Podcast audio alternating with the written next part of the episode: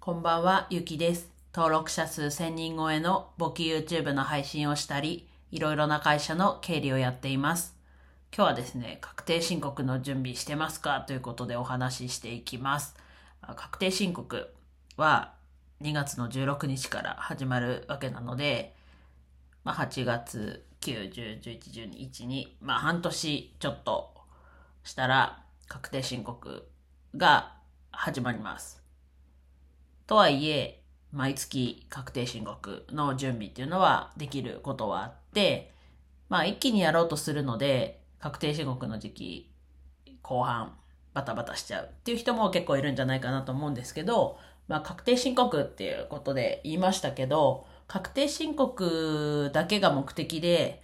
こう毎月コツコツやりましょうっていうところが本質ではなくって、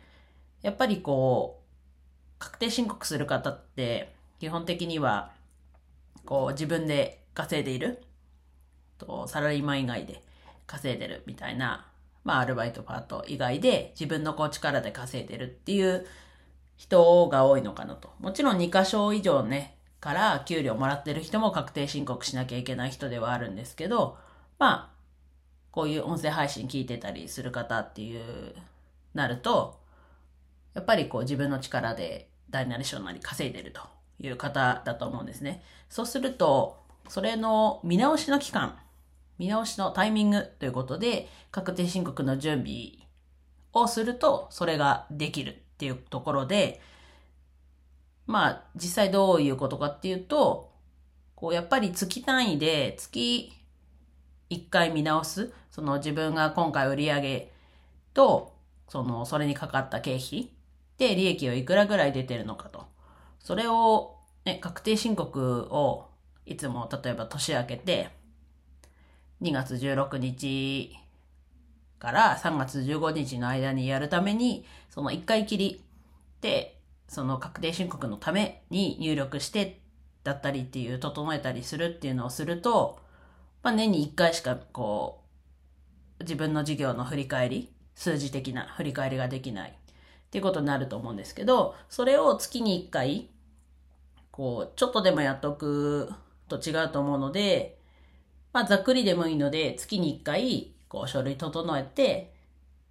で今の数字的にどんなもんなんだろうっていうのを見る機会。なんで、月に1回やるってことは、12回見直しができる。まあ、最後の月は見直しというか、また、次の年に向けて、次の年の1月に向けて、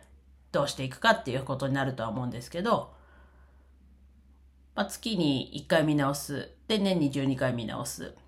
で、そうすると、こう、今後どうしていこうとか、今月は売り上げ多かったけど、経費こんなに使ったんだっていうのがもしかしたら見えてくるかもしれないですし、あとはこの見直しをしないと、あ、今月稼いだなって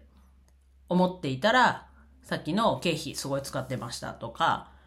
っていうことになると、まあ、手残りも残らないですし、その経費も無駄だったのか、そういう見極めを、例えばこの7月分まででやったとして、それに、を7月分で見直しをする機会があれば、あ、ここはちょっとお金かけすぎたなとか、まあここはちょっとお金かかってるけど、致し方ないとこなんだなとか、そういう自分なりのこう選別をしていくっていう機会になるし、それがもしね、12月終わって、1月になって、こう書類整えてたら、なんでこんな使ってたんだろうっていうのを、例えば今7月にからやっていたら、もう半年、6ヶ月、無駄な経費を出していたとか、そういう、なんだろうな、見直しする機会、ね、最初も言いましたけど、こう、確定申告っていう切り口で今日はタイトルついてますけど、でも、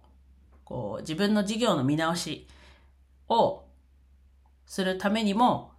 月に1回ぐらい、まあ2ヶ月に1回、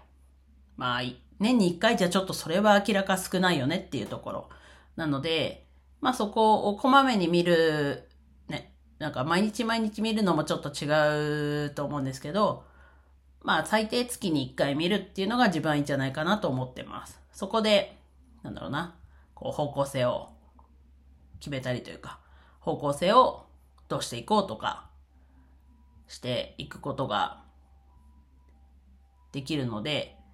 まあいいことだったらこれを続けて、あ、なんかもうちょっとこう余裕が、余裕ができたというか、あ、もうちょっとこれできるな、みたいな、そういうことがあれば、こう、なんだろうな、方向軌道修正とかできると思うので、まあ、確定申告の準備、これは絶対やらなきゃいけないことなので、それを、まあ、毎月分散させることで、また、プラス、というか、むしろそっちの方が自分としては重要なことだと思うので、月に1回見直すタイミングとして確定申告で領収書の整理だったり、売上収入のね、こう、チェックをするのがいいんじゃないかなと思ったんでお話ししてみました。では以上です。今日も一日楽しく過ごせましたでしょうか？ゆきでした。